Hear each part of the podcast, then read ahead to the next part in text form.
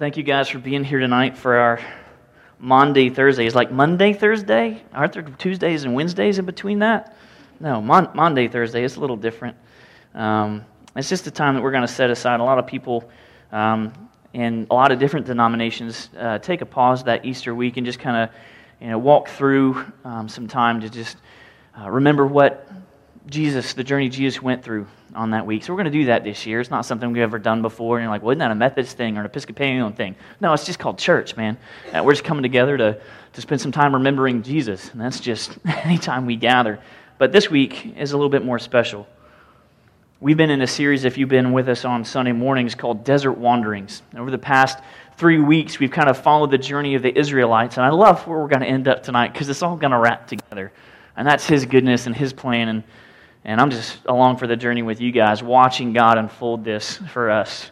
And so we've come out of desert wanderings, again, the journey of the Israelites coming into the promised land. And if you know the story of all the, all the plagues and the, the Passover um, from the Israelites down when they were in slavery in Egypt, an angel of death, and it was the last plague killed all of all the firstborn, unless you celebrated this thing when, well, they were having dinner, but later became called Passover, when the angel of death passed over.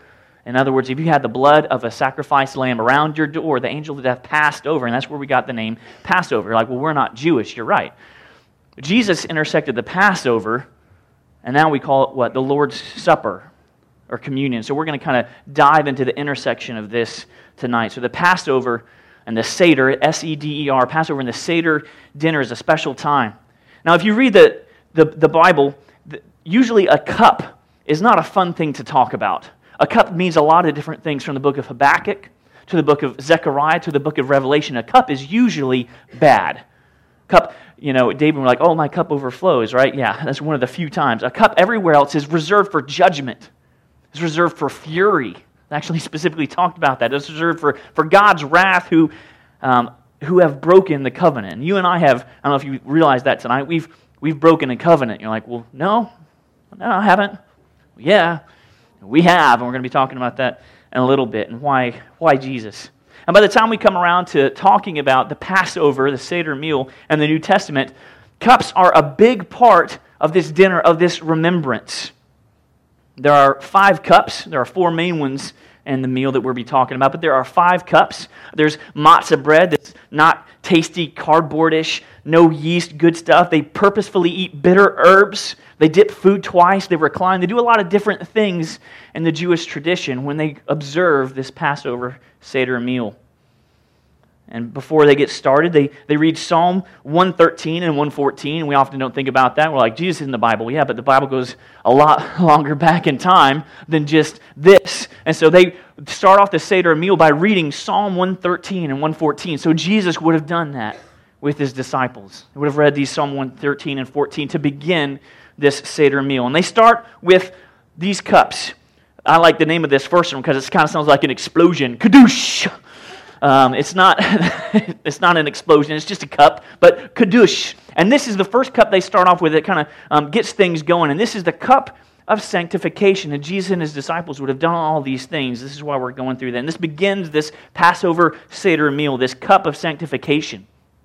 The second cup, um, spell check doesn't really like at all, keeps trying to change it to Maggie. No, not Maggie. The, the cup is Magid a cup of plagues, and it kind of sounds like, well, maggot, yeah. Maggot? No, maggot is this cup of plagues where they, they remember all of the plagues, because remember, this is the Passover Seder meal. They remember all the plagues that happened in Egypt. This is a time of remembrance. Okay? And they eat in between each one of these little cups that they drink out of. Each one of these cups is kind of a little pausing moment. They drink out of these cups. And in between each one of these cups, they eat these different things little sandwich and all these type of words that I'm not even going to try to pronounce tonight. And they eat the bitter herbs and they eat the moss and little sandwiches and all these type of things. In between each one of these cups, they pause. So the first cup was Kadush. The second cup was called Magid, and they still do this today. The third cup is Birkat Hamazon, not the shipping company. No, it's Birkat Hamazon. And this is the cup, this is the third cup, and this is important. This is the cup of redemption. And before they eat, and then they pause. And after this cup, most traditions in the Jewish custom, they actually pause and they open up the front door to the house after this moment. So they, they have the third cup, the cup of redemption, and then they would go and they would open up a door. And then they would pour a fifth cup, which no one drinks. They just pour it and, and they set it aside. Often this is called the cup of Elijah. Some people are waiting for Elijah to come back, just like Santa Claus, you know, leaving milk, come cookies, and all that kind of stuff. And, and it's not going to happen. Jesus, uh, Jesus is the one that comes back, not Elijah. But they pour a cup and they set it aside. Okay, okay, no one drink this. And then they finish out with this fourth cup. Technically, it's the fifth. We've already talked about that, right? The fifth cup is kind of the weird one. But the last cup of this Seder meal is called the Hallel. This is the cup of praise. Like, I think I've heard something like that. It goes, Hallelujah. Yes, the cup of Hallel. It's the cup of praise. And then that finishes out this Passover Seder meal. After that, then they close with readings Psalm 115, 116, 117, and 118. And finally, the Hallel Psalm, Psalm of Praise, Psalm 136. And that finishes that out. So that's what Jesus and his disciples would have been doing at what we now call the Last Supper. And we're going to read through and break down some things. And if you, we read those scriptures intentionally earlier, but if you were in the book of Luke, chapter 22, verse 20, you, you've probably wondered what is this new covenant that Jesus is talking about here? What is this? Why, why, we, why do we pause and why do we go through all of this stuff? What is this new covenant that they're just drinking a meal and blood poured out for you and all that kind of stuff? And he took the bread and when he'd given thanks, he broke it and gave it to them, saying, This is my body, which is given for you. Do this in remembrance of me. Verse 20. And likewise, the cup after they had eaten, right, in that moment, this is the cup that is poured out for you, is the new covenant in my blood. And if you're thinking literally, like the disciples were, that's probably pretty scary. Like, I don't want to drink your blood, Jesus. Some people were already freaked out earlier, and he lost a lot of disciples. They said they left him because of this, because they took it so literally. What does this cup of the new covenant mean? To find that out, we're going to have to go back to where our desert wandering series is almost left off at. So turn to the book of Jeremiah, way back in the book of Jeremiah, chapter 31. Jeremiah chapter 31. We're going to be in verse 31. Jeremiah 31 31. Behold, the days are coming, declares the Lord, when I will make a new covenant with the house of Israel and the house of Judah, not like the covenant that I made with their fathers on the day when I took them by the hand to bring them out of the land of Egypt. My covenant that they broke, they had already broken this covenant earlier in the book of Jeremiah, chapter 11, when the, when the Israelites started doing two things where they started worshiping other gods and when they started living like God wasn't God. And when they did those two things, they broke that covenant he's talking about. Verse 33 for this is the covenant that I will make with the house of Israel after those days, declares the Lord. I will put my law within them, and I will write it on their hearts. And I will be their God, and they shall be my people. And no longer shall each one teach his neighbor and each his brother, saying, Know the Lord, for they shall all know me, from the least of them to the greatest, declares the Lord. For I will forgive them their iniquity, and I will remember their sin no more. You see the new covenant? This is the covenant that Jesus came to fulfill. I like the, the part of the Last Supper out of the book of Matthew. We've been reading in Luke, but if you want to, bounce over to the book of Matthew Matthew, Mark, Luke, John, first book in the New Testament. Matthew chapter 26, just like Jeremiah 31 31, we're going to be in Matthew 26 26. Matthew chapter 26, verse 26. And this is really easy. It's all in just one little paragraph. And as they were eating, Jesus took bread, and after the blessing, it broke it and gave it to the disciples and said, Take, eat, this is my body. And he took a cup, and when he given thanks, he gave it to them, saying, Drink it, all of you, for this is my blood of the covenant, which is poured out for many for the forgiveness of sins. Isn't that what God just said he was going to do through a new covenant later? I tell you, I will not drink again of this fruit of the vine. I'm not going to have more of this cup until that day when I drink it new with you in my Father's kingdom. You see, this is the new covenant. This is Jeremiah fulfilled.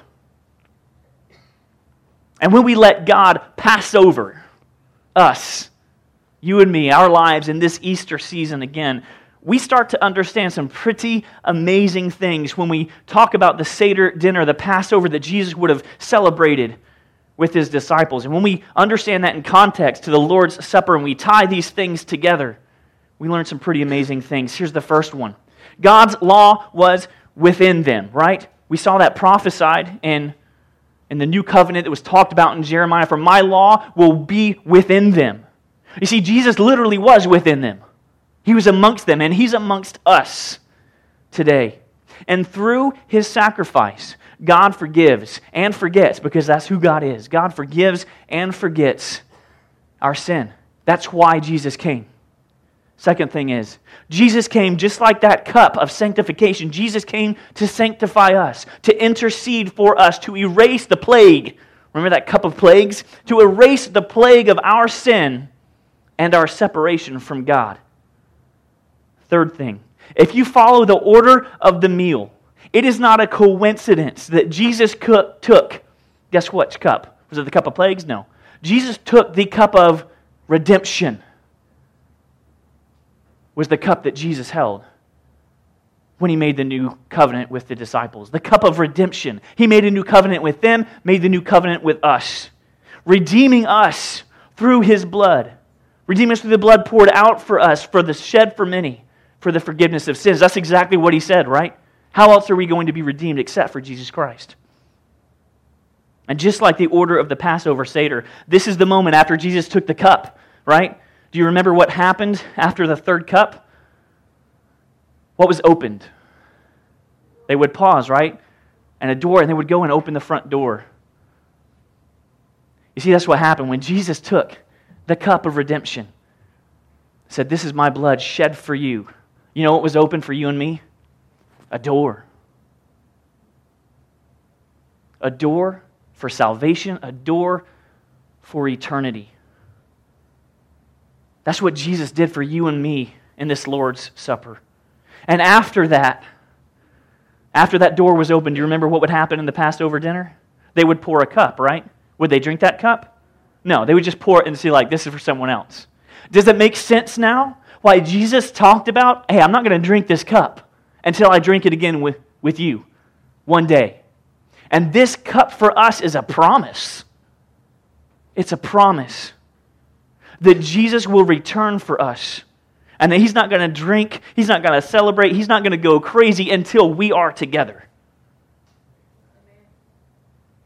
And we're going to be with him in his Father's kingdom. And then we finally finish out. What was that last cup of the Seder dinner? The cup of Hallel, right? The cup of praise.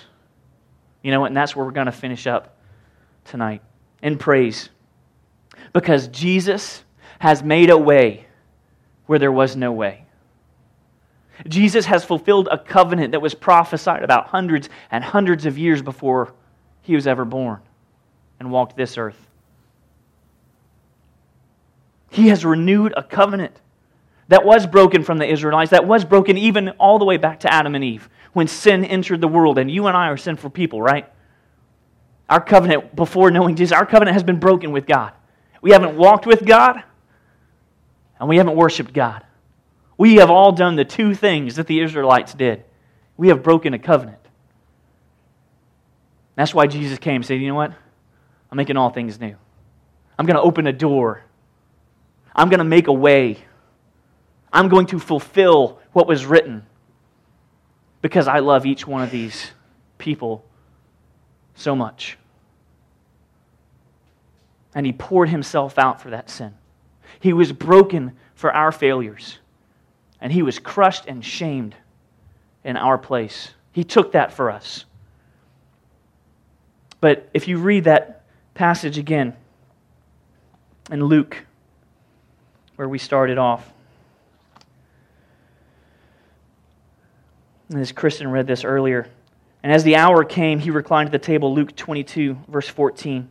He reclined at the table because we talked about them all reclining, and the apostles with him, and he said to them, I have earnestly desired to eat this Passover with you before I suffer.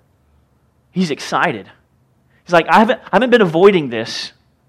I've been trying to stall for time I haven't been wanting to talk to you or wanting to hang out with you. I've been waiting for this moment to meet with you, to eat with you, to be with you. Because I'm about to make all things new. And you don't even have a clue yet. Jesus is earnestly waiting for that moment, and he's earnestly waiting for that moment again tonight with us. We're going to finish up with not just a cup of praise, a hallel, a hallelujah. Because despite the pain that was to come for him, for our sake, for your and my sake, he earnestly invites each one of us to pause, to eat, to drink in remembrance of him. Because Jesus is within us, right? Amongst us. He sanctifies us. He redeems us, the cup of redemption. He makes a promise to return for us, and He's opened a door of salvation to us. And that is worthy of Hallel, right? That is worthy of praise. That is worthy of a hallelujah. So let's do this tonight in remembrance of Him. This isn't something that just happened thousands and thousands of years ago. This wasn't a covenant that was, was made and done with. This is a, a new thing tonight for you and for me. To be with God, to be before God, to take some time to, to realize that we're all a Judas. We've all sinned and fallen short. We've all betrayed who He is at one point in time or another. But tonight is a night that we're going to set aside to pause and work through these, this wonderful Passover because Jesus has sanctified us, He has redeemed us, He's made a way for us. He's opened a door to salvation, and He is worthy of praise. And when you intersect the Passover and the Lord's Supper, it's like this light bulb goes off, right? And suddenly it all makes sense. Because Jesus came for you, and you, and you, and you, and you, and you, and me. And he wants to be with us tonight. So we've got some bread here, nothing fancy. We've got some ocean spray grape juice. It's nothing fancy. But all I said was, when do you meet, when do you do this, do this in remembrance of me. So I'm going to invite John and Daniel to come on up, and they're going to be our communion stewards tonight. And I was thinking maybe we'll just all get up around the left and we can come around and circle here around the right, but you know what? That seems a little too orderly. to be honest, I'd rather complicate things tonight. I'm just feeling, say, we're going to take some time. I'd like to invite Daniel over here to my right, and John over here with the cup and the, and the bread um, to, uh, to the left. We'll, might, we'll find a plate. We'll split that up. Um, but uh, just a couple different stations for you to, to take a moment, to pause. And as you feel led, maybe you want to spend some time in prayer. Maybe you want to spend some time focusing on, on how good God is. Maybe you want to spend some time thinking about, I've never even thought about how the Passover Seder could actually make sense in a, in a Christian way ever because I didn't know all those things. But Jesus came to sanctify us, to redeem us, to make a new covenant with us, to open a door to salvation. Made a promise to come back for us. Like I said, that's worthy of praise, isn't it? So let's pray.